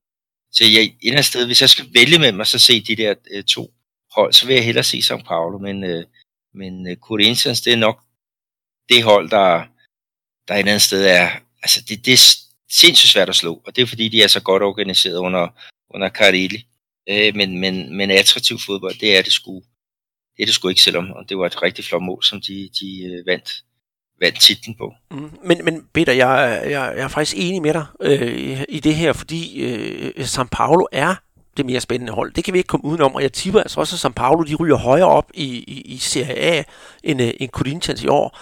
Problemet her indtil videre med São Paulo, det er altså også, nu siger du, de har Cuca som træner, men hvis man ser tilbage fra 1. januar 2019 til nu, så er det altså træner nummer 3, de har gang i, så de skal jo også lige vende sig til tingene, og Cuca, hans måde at træne på, han skal nok få klædt São Paulo på til den kommende sæson, så jeg tror bestemt nok, at de skal få lov til at præstere, men de skal lige komme væk fra det rod, de har været i her de første par måneder af året. Ja, det er helt sikkert, og de har jo også været ude og hente et par nye spillere her, som ikke kunne være med i den her turnering, men de kommer med til CSA, og der er jo midtbanespiller, som var med til at gøre Palmeiras til mester. Han spiller både højre bak og central midt, ikke? Og så er der jo gode gamle Alexander Pato, som har været signet til klubben siden, jeg tror det var i slutningen af marts måned, men som nu er klar til spil. Så det bliver meget spændende at følge São Paulo. Og dem kommer vi også ind på senere, Andreas, når vi skal snakke om, hvem vi tror på vinder Serie A. Mm-hmm, lige præcis. Hvis vi rykker helt op til ekvator, næsten op til det nordøstlige Brasilien, der finder vi jo det store lokal derby i statsmandskabet her mellem Ceará og Fortaleza. Og uanset hvem der vandt, kan vi sige, så kunne Bechata jo være glad for, han har jo hentet titler med begge klubber, men i det her tilfælde, så ender det altså med, at Fortaleza med den legendariske målmandstræner, eller træner, som har været målmand, Rogério Ceni i spidsen, de trækker det længst og står og vinder første kamp 2-0, og vinder anden kamp med 1-0. Efter det her opgør, der endte det jo med, at Ceará, de fyrer deres træner, Lisca Doido, som man bliver kaldt den tossede Lisca. Og Peter, når jeg tænker på, hvordan det går for Ceará og Fortaleza, og hvordan de skal til at kæmpe i ligaen nu her, de 2 hold er jo faktisk relativt ens, og jeg kan altså ikke forstå, at man har sat Lisca for døren. Nej, det virker også underligt, fordi også, at der var sådan en kæmpe energi omkring Lisca, og vi har jo også snakket om det der fansen, ikke, der havde lavet en sang om ham, ikke? Det er tilbage for, jeg tror det var 3 eller 4 år siden, hvor han reddede dem ud fra hospice, som de synger. Og det gjorde han jo også sidste år, ikke, hvor de lå og havde kurs mod Serie B, og så kom han jo ind og fik lavet nogle fik sat noget gejst og noget system i deres spil. Og at så de måske ikke lige har præsteret, som man har forventet her i de regionale turneringer, okay, det er så det. Der er også den, der hedder Copa Nordeste, Lampions League. Der er de jo også med i der. Men man har altså ikke troet på ham. Jeg ved ikke, om han har kørt træt, eller hvad det er, ikke? Men man har så hentet Anderson Moreira, som var her i Amerika i 2 år, og virkelig lavede et fantastisk stykke arbejde. Blev så headhunted til Bahia, hvor han så blev fyret her for er det 3-4 uger siden, ikke? Men ham har man så hentet. Så må vi så se, om det trick, det virker. Men hvis jeg var ledelse, sådan set udefra, så ville jeg have beholdt Liska. Han har sådan lidt, altså den måde, sådan han agerer med publikum på, ikke? Det er sådan lidt Jürgen Klopp-agtigt. Den energi, han udviser, den glæde. Og det var jo også et helt fort, som de fik bygget op hjemme på deres egen arena. Men jeg ved ikke helt, hvad der er gået galt. Han er i hvert fald sat fra bestilling. Altså jeg ved det heller ikke, og jeg synes faktisk, det er underligt, hvis man nu netop sammenligner de 2 klubber, Fortaleza og Ceará. Sidste år, der havde man også en statsmesterskabsfinale mellem de 2 hold, og der var det altså med omvendt foretegn, der var det altså Ceará, der vandt over Fortaleza. Og på den tidspunkt, der havde Fortaleza også José Arioceni som træner, men ham valgte man altså at beholde. Og jeg synes også, man skulle have beholdt Liska. Jeg ved virkelig heller ikke, hvorfor. Han var Mr. Træner i Ceará. Han er Mr. Ceará. Og den måde, han agerede på sidste år med at redde dem, på den der måde, de spillede fodbold. De havde nogle svingture undervejs, men han spillede optimistisk og fremadrettet fodbold. Jeg tror, han må have raget uklar med nogen derop. Og efter den der fyring, så ringede jeg faktisk til Bechata og sagde, Bechata, du må vide det bedre, end vi gør herhjemme, og hvad de siger i pressen. Hvorfor fyrer man sådan en som Liska? Og Bechata, han svarede, at det vidste han helt ærligt ikke, og han synes også, det var noget af den mest tåbelige beslutning, de kunne lave op i klubben, fordi han betyder så meget, ikke alene på trænerposten, men det, han er kulturbærer for Ceará, og det han har gjort for klubben. Så han synes, man skulle beholde ham, fordi han kunne have gjort det rigtig godt i Serie A, for som sagt, så skal både Fortaleza og Ceará også være nok nogen, der skal kigge mere nedad i tabellen, end de skal kigge opad i tabellen her den kommende sæson. Ja, jeg er helt enig. Jeg vil så sige, at Ceará, de vandt jo mesterskabet sidste år, som du også fortalte. Det var så med en anden træner, Chamusca. Og han fik jo så... Han startede jo så holdet i Serie A. De rykkede op for i år, var det. Og de fik jo en elendig start, ikke? Og så var det jo så der, at Liska, han kom til. Så det bliver jo spændende også at se, hvordan det kommer til at gå senere og Ceará. Men i Serie A, men... At man vinder den regionale titel, det er absolut ikke garanti for noget som helst, når vi snakker den landsdækkende række. Overhovedet ikke. Vi skal også huske at sige tillykke til et hold som Atlético Paranaense. Nu har vi jo snakket om dem i Copa Libertadores sammenhæng. De snuppede altså statsmesterskabet i Paraná, og endda med et pseudo-hold på banen i finalen, fordi de valgte jo at satse på Libertadores. Så det synes jeg faktisk er rigtig, rigtig godt gået, at de kan vinde med anden holdet. Men der er noget, jeg også tænker på, Peter, fordi vi i nogle af de andre statsturneringer, der har der altså også været VAR involveret i Salvador. For eksempel, der synes jeg faktisk, det var meget underligt, at det var nogle spillere, der fik overtalt dommeren til at kigge på VAR. Der synes jeg måske, man bevæger sig ind i et lidt farligt og gråzoneagtigt område, hvis spillerne skal til at have magt over dommeren til, hvornår han skal bruge VAR og ikke bruge VAR. Ja, det har du helt sikkert ret i. Der kommer også nogle præciseringer ud fra de erfaringer. Fra det brasilianske fodboldforbund, ikke? Og så også den dommerunion, som man har.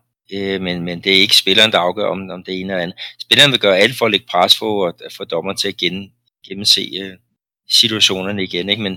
Men der har vi jo også til de regler i Europa. Ikke? Hvis der er nogen, der laver det der varetegn over for en dommer, så er svaret et gult kort. Der er kun en, der bestemmer det, det er jo så, dommeren, inde på banen, ikke? Og så er der jo nogen oppe i tårnet, som lige kan tage fat i og så sige, hov, der skal du nok lige kigge en gang mere. Der overså du måske et gult kort. Men hvis dommerne de spiller efter reglerne, så skal vi nok få stoppet det der.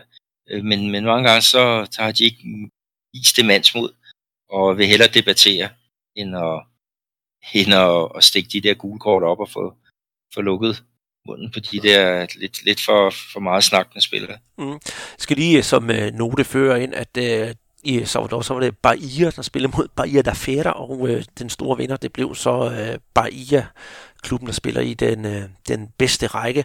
Et andet sted, hvor der også kom i søgelyset, det var i staten Santa Catarina, hvor Avaí, Christian Almblad, vores gode ven, den by, hvor han bor i Florianópolis, og Chapecoense, som I nok alle sammen kender, de mødtes, og der kom VAR altså også virkelig i søgelyset, fordi det er første gang, jeg har set VAR blevet brugt i en straffesparkskonkurrence.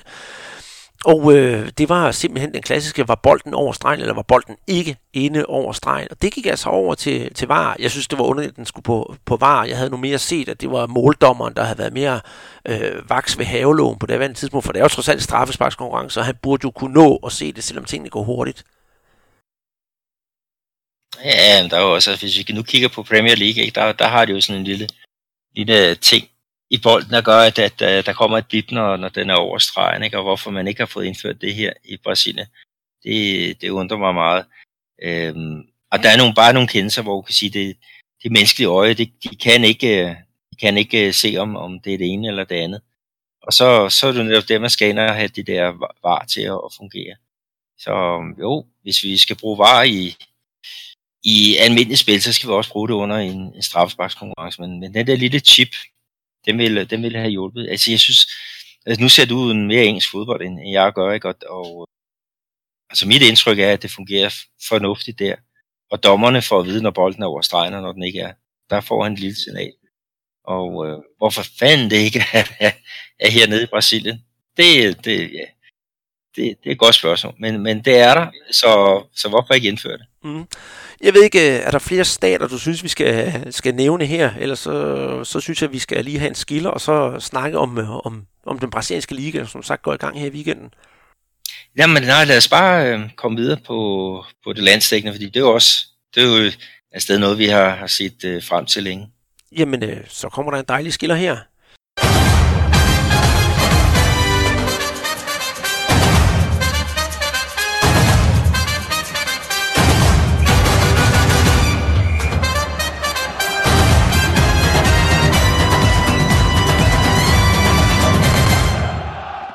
Efter den her skiller, så er vi blevet klar til at snakke om den brasilianske liga, Peter, fordi juleaften begynder på lørdag. Jeg ved ikke, om det er rigtigt formuleret, fordi jeg har jo sagt det flere gange her i podcasten, der starter den brasilianske liga, og ja, selvfølgelig har vi været glade for, at statsmesterskaberne har haft nogle festlige og gode finaler, som det i bund og grund har været, men det hele drejer sig om, det er jo selvfølgelig Copa Libertadores og det brasilianske mesterskab, og det går altså i gang nu her. Vi har jo næsten sådan fortalt lidt om, hvem som ender i toppen, og måske også hvem der ender i midten, og hvem der ender nede i klumpedumpe-enden, hvis vi skal sige det på den måde. Men hvis vi nu siger, at vi skal finde 3 favoritter, der skal kæmpe om titlen, vi siger ikke, hvem der måske skal tage den, men hvem tager top 1, 2 og 3, der tror jeg, vi er nogenlunde enige, Peter. Vi kan ikke komme uden at snakke om både Flamengo, Palmeiras og Cruzeiro. Det må være de 3 største favoritter.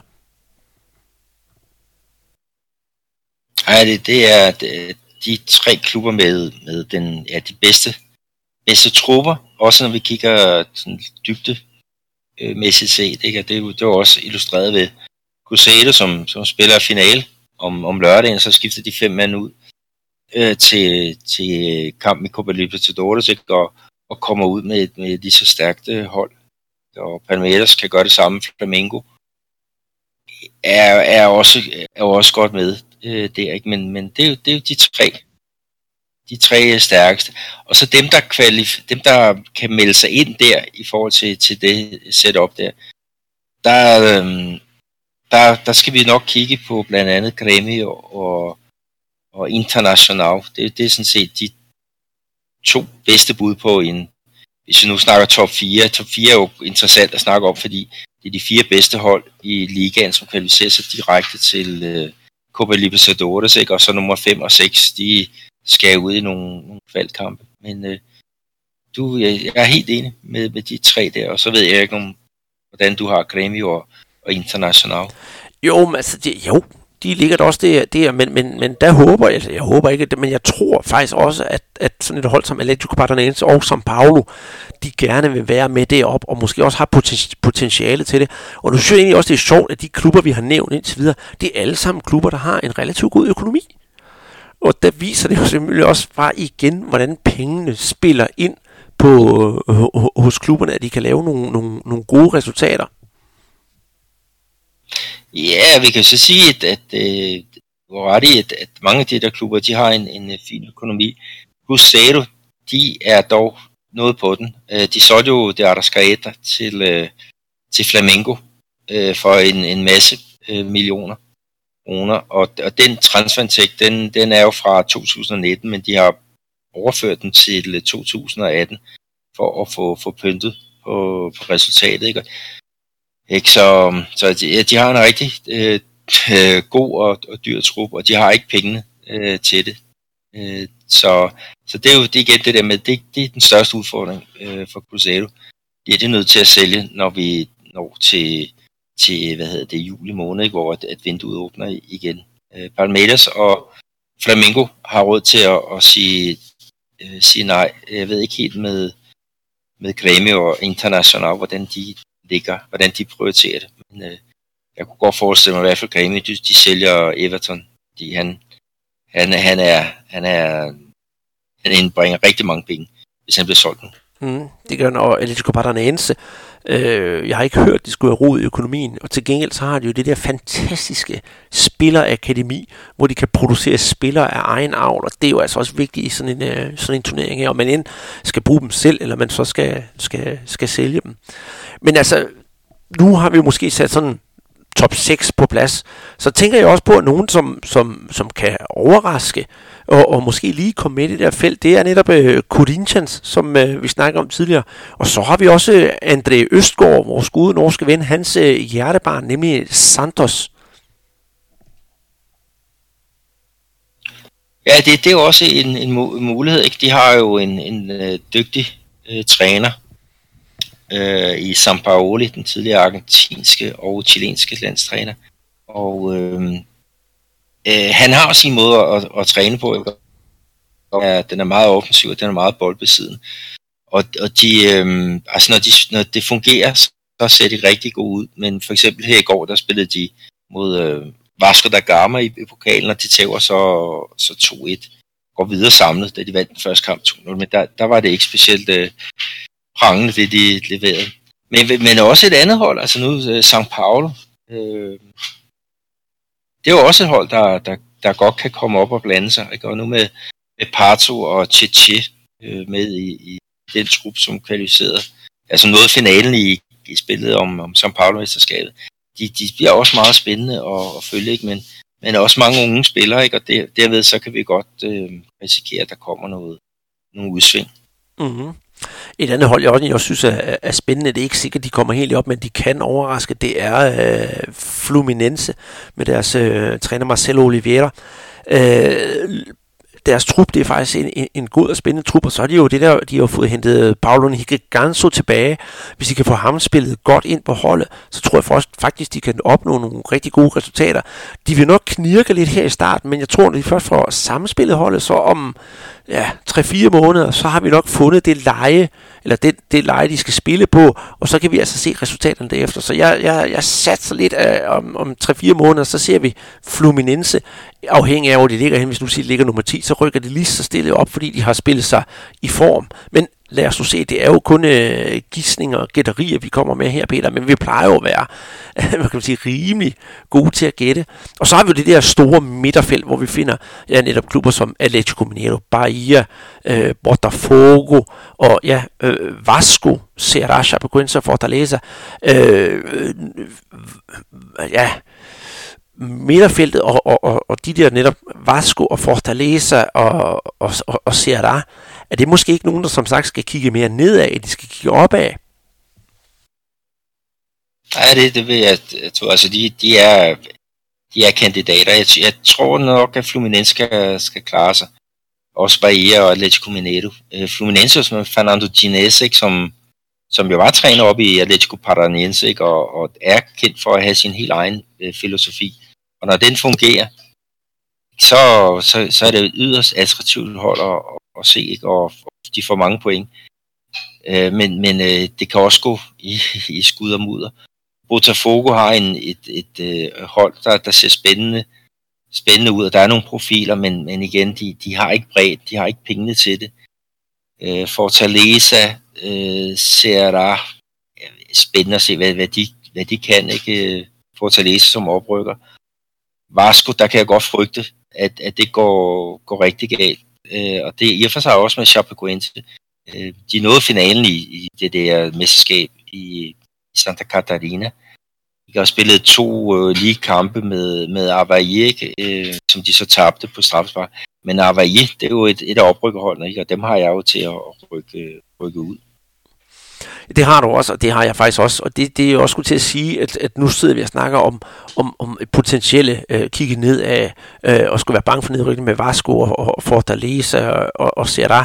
Så vil jeg egentlig også sige, at den brasilianske liga i år, der er der virkelig stor forskel på top og bund. Nogle år der har det været sådan lidt med sammen inde på midten, hvor alle nogenlunde kunne slå alle, men i år, hvis vi ser på dem, der er potentielt nedrykker, altså Goiás, Avaí og CSA fra Alagoas, det er virkelig nogle hold, der slet ikke har potentiale til at kunne blive oppe i den bedste række, så er det ikke også kun en fordel for netop Fortaleza, Ceará og Vasco, at kvaliteten af de hold, der ringer, den er så meget lavere. Ja, det er rigtigt. Altså, det er jo det positive, at hvis du er det 5. dårligste hold, ikke, så redder du dig. Og hvis de fire holdene er rigtig dårlige, ikke, så kan du nærmest bade dig igennem. Men jeg kan jo godt se, at der er nogle klubber, hvor det kan gå rigtig galt. De 3, du nævner, Goiás, Avaí og CSA, de kommer til at ryge ud. Det er næsten sikker på, ikke? Og så vil jeg tro, at Chapecoense, de er kandidater sammen med Vasco til den sidste plads. Mm-hmm. Og det, jamen, der er jo ikke ret meget at diskutere i det her. Så ja, hvis vi får ret i det her, Peter, så må vi jo sætte en præmie på højkant til vores lyttere derude, når sæsonen den er overstået. Så husk at følge med hele sæsonen igennem. Skriv vores stilling ned, kan vi sige, hvordan det går med top og midt og bund. Og så kan vi jo så se her om et halvt års tid, om vi så har fået ret. For at afslutte podcasten her, Peter, så skal vi jo også snakke om noget helt andet. En klub, som har altså noget af et navn i Brasilien, men nok ikke ret mange i Danmark, der kender den, nemlig Bragantino. En klub, som har fået en ny lejemarker, og det er nemlig, det er ikke Guaraná, skal jeg sige, men det er altså Red Bull, som virkelig prøver at bygge et hold op i Brasilien. Jeg tænker lidt, Peter, nu har man sådan et stort hold som Bragantino, men de ligger jo ikke sådan til at have et stort stadion eller noget som helst. Hvis de nu får Red Bull, jeg ved ikke, hvordan man aftaler tingene nede i Brasilien, men hvis de nu skulle satse på et hold, som man skulle få op igennem rækkerne, hvorfor satser man så ikke på et hold i en by, som har et stort stadion, eventuelt en af de byer, som har en af de hvide elefanter fra VM i fodbold? For så har man jo allerede gjort, kan man sige, stedet, hvor de skal spille klar, så hvis de om 3 eller 4 år kommer op i den bedste række, jamen så har man også forudsætninger for det, fordi hvis Red Bull lykkes med deres projekt, så lige pludselig så står de jo og mangler et sted, hvor klubben skal spille. Ja, det er rigtigt. Altså Bragantino, det er et hold, der ligger i den næstbedste række, ikke? Og det er jo også det, der gør, at den er attraktiv, fordi så er der ikke ret langt til at rykke op i Serie A. Men så er der jo så ulempen, det er, at der er ikke så mange fans, og der er stadion. Det er igennem ikke blive fyldt så meget op, ikke? Og kigger mod Margarita oppe i Brasilia, ikke, hvor der er plads til 60.000 mennesker. Og der er jo nogle gange, hvor de store riveklubber og Paulo-klubber, de lægger deres kampe derop for at dyrke deres fanbase der, ikke? Og der kommer jo sindssygt mange fans. Hvorimod, hvis det bare er de lokale hold, ikke? Så jeg tror på Manigardinche, der var en kamp, der blev spillet over for 300 mennesker. Det fylder jo intet på sådan et stadion. Så der er et eller andet sted noget potentiale, hvis man rykkede den derop. Men der er ikke nogen hold i Brasilia, hovedstaden, som ligger i de 4 bedste rækker, så vidt jeg ved, i hvert fald i de 3 bedste rækker. Det vil sige, at det vil tage rigtig lang tid at få spillet sig op i CSA. Og noget andet, der også er vigtigt, det er, at de fleste klubber, de er jo sådan nogle demokratiske foreninger. Og hvis de ikke stemmer for en eller anden fusion, den her, som Bragantino har gjort, det er faktisk, at de fusionerer med Red Bull Brasil. Red Bull Brasil er et andet hold i en anden klub i São Paulo, den delstat der. Ikke? Så de slår ligesom kludene sammen, og så satser de på, at de kan rykke op så hurtigt som muligt. Og indtil videre, så har præsidenten for Bragantino, han har sagt, at det er klubbens farver, der fortsætter, ikke? Og de skal stadigvæk spille der i Braganza Paulista, ikke? Og der er stadion, jeg ved faktisk ikke, hvor mange det kan rumme, men jeg kan godt forestille mig, at det bliver en lidt død sild i forhold til det med at få fans på lægterne. Ja, jeg kan fortælle jer, stadion, det hedder Stadion Nabi Abi Shedid, og åbnet i 1949 og kan rumme 17.724 tilskuere. Så ja, lidt har de jo gået i gang med, men de kunne da sagtens bruge et stadion, der var større, hvis de får så meget succes, som de gerne vil have. Ja, og hvis vi kigger på Red Bull, altså hvad de har lavet tidligere, ikke? De har jo en klub i New York, de har en klub i Salzburg, og de har en klub i Leipzig, og den med Leipzig, det var netop fordi der var et VM-stadion, og dermed var der noget potentiale, ikke? Og det gjorde det så, at de investerede i den klub og førte den så op i Bundesligaen, ikke? Og det er jo også det, som du snakker om der. Hvis vi nu kiggede lidt på, hvad der er klubber her, som har store stadion, som mangler et stort hold, så ville jeg nok også have satset der. Men det er jo mange penge også, som de snakker om her. I 2020, hvor de kommer til at hedde RB Bragantino, der er det planen, at de vil investere, altså bruge, hold fast, 400 millioner kroner om året. Og hvis vi kigger på for eksempel Santos, i 2018, hvor de havde blandt andet nogle løntunge herrer i Gabigol, der brugte de små 440 millioner kroner. Så det er altså en ordentlig udskrivning, som Red Bull de foretager sig. Om de så, pengene, de falder selvfølgelig på et tørt sted, men om de kan være med til at bygge det videre, det kan jeg godt tvivle lidt på. Jeg er mere tilhænger af den der, ja, finde en by, der mangler et stort fodboldhold, og som har et stort stadion, og så tage den derfra, og så gerne bruge lidt flere år på at bygge det op. Det kunne også være Pernambucano, staten der, Recife. De har jo 3 store hold, Santa Cruz, som nogle gange trækker 60.000 tilskud på deres Aruda stadion, ikke? Men som ligger nede i den 3. bedste række. Der kunne man godt nok også få sat gang i nogle ting, ikke? Men ledelsen der er sikkert så det er bundet på hænder og fødder med alle mulige ting og sager, så de er ikke interesseret i at afgive noget som helst til Red Bull. Altså, jeg ville have foreslået Operário, som også spiller den næstbedste brasilianske række. De har jo Arena Pantanal, som jo også er et VM-stadion, til at ligge næsten lige om døren, som de kunne bruge. Men der er jo nok nogen, der er klogere end os, siden de har valgt at bruge Bragantino. Og sådan er det jo nu engang. Og med det, Peter, så lige inden her, vi lukker podcasten ned. Nu går vi jo ind i den her weekend, hvor Serie A starter. Jeg kan sige, Hvad glæder vi os til? Jeg glæder mig til, at der kommer en masse dejlig brasiliansk fodbold fra den bedste række i fjernsyn igen, og jeg skal selvfølgelig her på lørdag se Flamengo Cruzeiro. Det synes jeg egentlig også er topkampen i programmet her. Og så, hvis det bare skulle være for sjov skyld en arstreg, så kunne jeg godt finde på at se nogle af de nordøstbrasilianske hold. Ceará skal faktisk møde oprykkerne fra Maceió CSA, så det bliver rigtig nordøstbrasiliansk derby, vi skal se her. Jeg vil bare spørge Peter, jeg kan se, at Atlético Mineiro, de spiller på hjemmebane. Skal du ud og følge, kan vi kalde fra Danmarks side, se et forårspremieren i den brasilianske liga på nærmeste hold, eller bliver det foran fjernsynet? Jeg ved det faktisk ikke helt endnu. Det er lørdag klokken 19 lokal tid. Men der er også noget ungdomsfodbold, der trækker.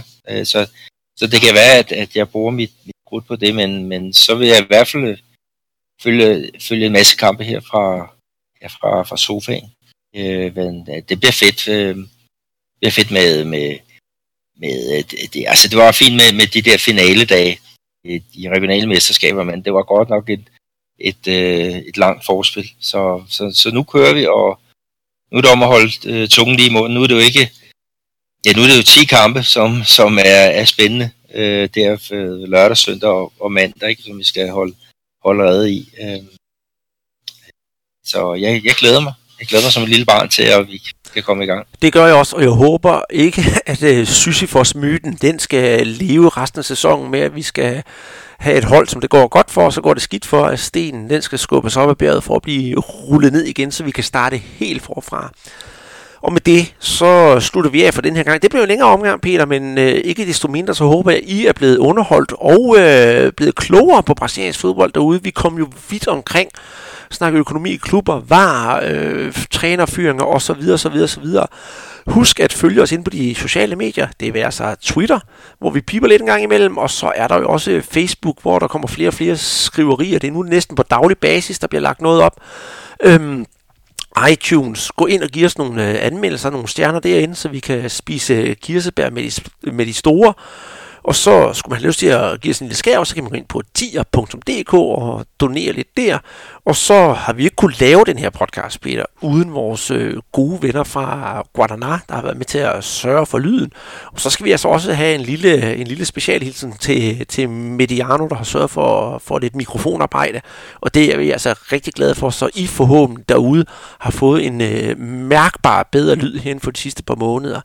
Og husk endelig at skrive til os, om det er ris eller ros, gode idéer, et eller andet. Skriv til os på brasserbold@brasserbold.dk. Der er ikke de emner, vi ikke gerne vil tage op, om det er, at vi skal finde en eller anden spiller, der har spillet i en klub, I kender, eller et eller andet. Det må I meget gerne. Også bare generelle spørgsmål om klubberne.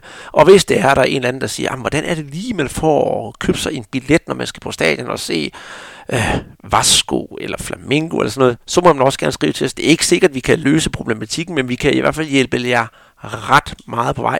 Og så skal vi da også lige huske at reklamere for den kommende tur til Brasilien, som du, Peter, også er primus motor af, sammen med Lasse Højstrup og Groundhopper Tours. Gå ind på, tror nok det hedder Groundhopper Tours hjemmeside, og se om den rejse, som vi er med til at lave til Brasilien, hvor man kan opleve fodbolden på nærmeste hånd.